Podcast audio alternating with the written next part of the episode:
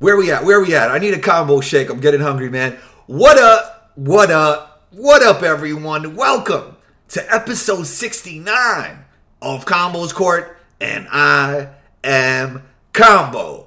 Big shouts to everyone listening to Combos Court across the globe. Combo Nation. We won't stop. We can't stop. We are out here. Today's show, the one, the only, the Bone Collector joins in. That's right, the Bone Collector is here for episode 69. A great conversation. Hope you enjoy it as much as I did. You could follow the Bone Collector on Instagram at Bone Collector 6. That's B O N E C O L L E C T O R 6. You know you could follow me on Instagram at One Two Combo. That's O N E T W O C O M B O. Don't forget to rate, review, and punch down on that subscribe button right on your Apple Podcast app. Shouts to everyone listening on Spotify as well. We see you. Intro music by Luca Beats. Let's get into it.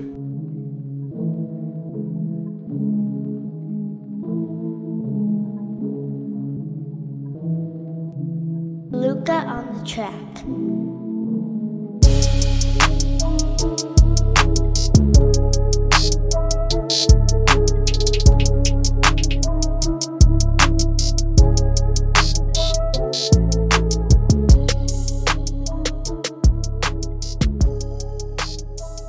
Collector, man. Welcome to Combo. How you feeling? Feeling great, man. Thanks for having me. Anytime, man. Uh, we bumped into each other at the overtime event. It was crazy, crazy venue. The kids were jumping all over the place. How'd you feel about that event, man? How was it for you? That event probably for the the start of the year, it was probably one of the best events I had so far. Um, it was a lot of excitement, a lot of uh, players that I would, you know, you can only dream about playing with and against, and having those conversations with White Chocolate, uh, better known as Jason Williams, and Nate Robinson was a experience you can't you can't put into words. So, I mean, the event was crazy. I mean, the young talent, the up and coming kids that are getting ready to go to college, and it was a great event. Do you feel like the kids are a little more athletic now than when like we were growing up?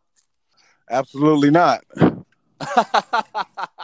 I, I my era is '96, the Vince Carter era. But wasn't nothing more athletic than those guys. McGrady, uh, Iverson, um, Steve Francis. That was those were the guys in high school when I was playing. right, right. Look, man, I know you born in Texas, grew up in Cali, and then moved to New York, uh, where I grew up, and then that's when I got familiar with you. Um, can you tell us how it was just in New York, like the mentality you brought going from tournament to tournament? I know myself, like some of my best basketball memories are, you know, playing in these tournaments like Rucker or Dyckman. Like, how was it for you, and what was your mindset and approach towards it? Um, well, you know, those tournaments. I mean, you have to like, eh, you know, most of the time when you talk about street ball, you see it on a, a bigger scale, like AND1 or something that was televised. And even Rucker was televised, but those games that you had to really earn your name weren't televised, and those were the ones that you know propelled you into you know your legacy, so to speak. So, I mean, the mental approach for that for me was it was different. I had to get prepared for war every day because I, every night I would have to play against a guard that was either going to the NBA or coming from the NBA. So one night it would be Iverson, and the next night it'll be Jamal Tinsley, and the next night it'll be Rafer Alston, and the next night it'll be rest in peace Alimoe, Right. And then the next night, so each night was a different challenge. It was it was just a experience that I guess it it groomed me to you know do what I do today, and it was something I can't put into words. It's almost like when you watch the the the playoffs, and, and when it gets down to the finals, they ha- everybody's going all out. It was that every day, so that was that was my experience, and um, I, I picked up a lot from that. Right. You know, you mentioned Rafer. I actually had him on my podcast. So I'll kind of ask you the same question that I asked him. Um, like when you were growing up, what separated your handle from from the others? Was it drills? Was it working on your game? Was it dribbling your basketball everywhere? Can, can you speak to how you got your handle to an elite level? for me, it was just taking my basketball everywhere. I, I played basketball like you know when school was out when I was a kid, going to junior high. When school was out, we're we're in the middle of the sh- you know in the driveway. We're working on how how can we beat a double team with no basket there. We just need to get through the driveway, Right. Right? Or when we going home from school, we would do things like, if you can touch this ball one time, then I owe you something. And back then it was like pogs and slammers. Nobody want to give up their they Right. toys, so you can't let them take the ball. So that's that's a, already a mental approach that you know kept me prepared for dribbling the ball. But then once I got you know good at dribbling it, I started to my creativity changed a little bit because I started to try to invent different moves and so on and so forth. So I would say for the kids that are listening, just you know working on what you like, and then your repetition will always make it so you can master it. And then when you add a little creativity to it, it becomes your own, and no one can take it. Yeah, you. you mentioned the kids. I know I know you train kids now. What's your approach to uh, training the youth that might be a little bit different from everybody else? being that you, as you spoke of the youth being uh, a lot more Yeah. athletic, um, people people have that argument. Obviously, it's a definite argument. The the players are changing, taller, faster, Right. stronger. I what I try to do is enhance the child's ability to learn first, because if you can learn, then you can become the trainer. You don't really need me. You just as long as you know it and you can manif- manifest what you want from the game. And that's like the effort. The effort stuff you can't teach that. You can't teach a kid how to hustle, but you can teach him, you know, little things about his movements and and and and so on and so forth. So I, I love working with the youth because you know I get the opportunity to give them some things that I'm learning even today, and you know I like to all my training and all my my uh, camps and clinics they're really intense. So when the kids leave, it's not like we're, we don't have cones out. I'm the cone, so you're gonna have to do everything I'm showing you. You're gonna have to do it on me, and if it doesn't work, then we'll go back to the drawing board and figure it out. But that that process is why the kids um i would say they when they do you know enter my training they leave with something that they will never you know lose Right? You said you're still learning. You feel like your handle's still getting better. my handle is cheating right now my guy Cheating? How so? it's just i've i've changed i've changed you know my hesitation moves and my combos into you know i just made it more efficient for the pro game so high pick and roll come off the screen blend that man up real crazy jump shot Right? Speak. so i'm more of a- i'm more i'm more weaponized now Got you. Speaking of the pro game, man, at, at 37, uh, TMZ reported that you felt like you would be a good addition to an NBA team as like a six man. What are your thoughts on that now? uh, TMZ reports a lot of things that I didn't say, Oh, okay. but I, I said uh, to quote what I, I believe I said. Um, I believe I could help any roster, especially with uh, being a guard that penetrates and drive and kick. If I was to come in as a uh, backup point guard for a team, let's say like the Rockets, where they once they you know James and those guys come out, Chris and those guys take over. But they every team needs a guy who can create his own shot, and there there's absolutely no chance anybody stand in front of me. So I feel like if I if I was able to do that, it would definitely benefit the team. Yeah, you're still able to play at such a high level, and um, you've been playing for a long time. Have you um, changed your health and your diet to be able to stay at a high level for so long? Uh, yeah, actually, yeah. I had to get a lot lighter to, to continue to play. Obviously, as you get older, um, I'll be, um, I'll be 39 this year. So, a lot of things that I used to do and the way I wanted to play wouldn't happen if the body's too heavy. So, I believe that you know it was necessary for me to change my diet, and obviously, changing your diet, you know, increases other things, and my speed has increased, and then me every day I try to you know I read a lot of religious things because I'm working on being a pastor, and what I try to do to make sure I control my body is to control my mind first. So when I wake up in the morning, uh, it doesn't have to be Ramadan for me to be fasting. I do it just for just for for discipline purposes. That way, if I need to encourage my body to do something, it's done already on autopilot. Yeah, you speak of fasting. Um, you do it for religious reasons. Have you found any benefits in terms of performance and how you feel on the day to day? Um, for, for for performance, when you're fasting, is it's a little tougher because you you don't have any substance. For me Right. personally, it's hard. I mean, it'll be hard to compete on the highest level, but people do it, and I think it can be done. I, I believe Enes Kanter was fasting during the playoffs, so Yeah, uh, I, I you know, for for me, I would say it's it's one of those things that you kind of got to play by ear, depending on your body. Yeah, one thing I noticed about you, you know, when you were in the New York circuit, you know, playing in all the, the street ball games, you seem real serious. I don't know, you seem to be laughing, having more fun now. Has your Hmm. mentality shifted in terms of just approaching the game?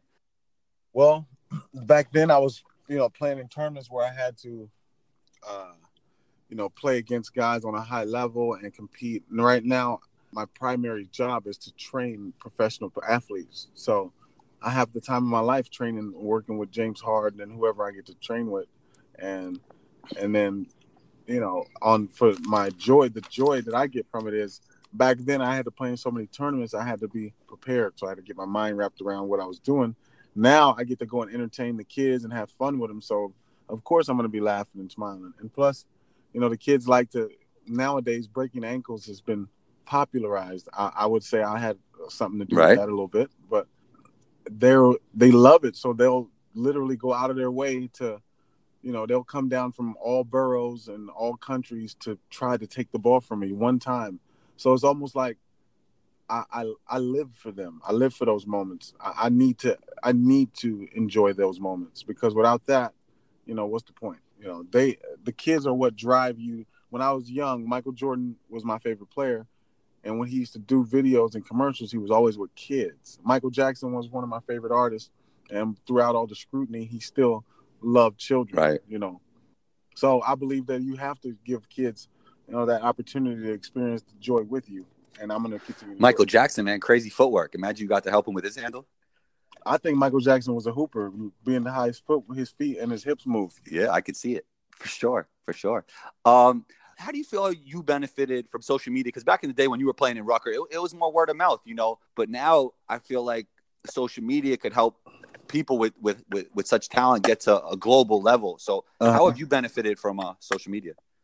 Uh, I've benefited tremendously from social media with the good help of my uh, one of my best friends, uh, Professor. He Right. he showed me different ways that I can take advantage of uh, social media, and you know it's a hard thing to do, but I've over the years I just you know put the time and effort into my videos and obviously the the hours of playing and so on and so forth, and then I've worked on different aspects of being uh, editing and and so on and so forth, and social media has propelled and made it easier for me to connect with people who would have never seen me play before. And so Right. I believe it's a, a huge platform. The only downfall is I believe sometimes you can give the wrong person the the the the platform. The platforms can be given to the wrong people. So I think that as long as people are responsible with their platforms, social media is actually not going to go anywhere. So you know people will be able to help help out a lot more than they are. Right. You benefited from social media because you were putting in the work way before social media even happened. I mean, I used to go by Dyckman. I'm not even talking about the tournament. Like you Yeah, were just there for hours, just Playing. and hooping, yeah. hooping, just just regular run, not even in the tournament. Those, Yeah. those are the days, man. and you know what that's that was the the i believe influence is so i don't believe in you know i don't believe that the the amount of followers you have on any any platform determines who you are but you know your influence can definitely be felt. And back though back in those days you didn't have you couldn't go on ig and post a clip of somebody playing against you know you couldn't see bone collector versus skip on an ig photo or anything. So you had to hear about it. And then when you heard about it that story traveled from from you know from manhattan all the way to queens. And by the time you heard about it you already at another game. And the game you're at you're watching you know who who knows? It could be anybody. I'll be right back versus bone collector now. That's a whole nother story to tell.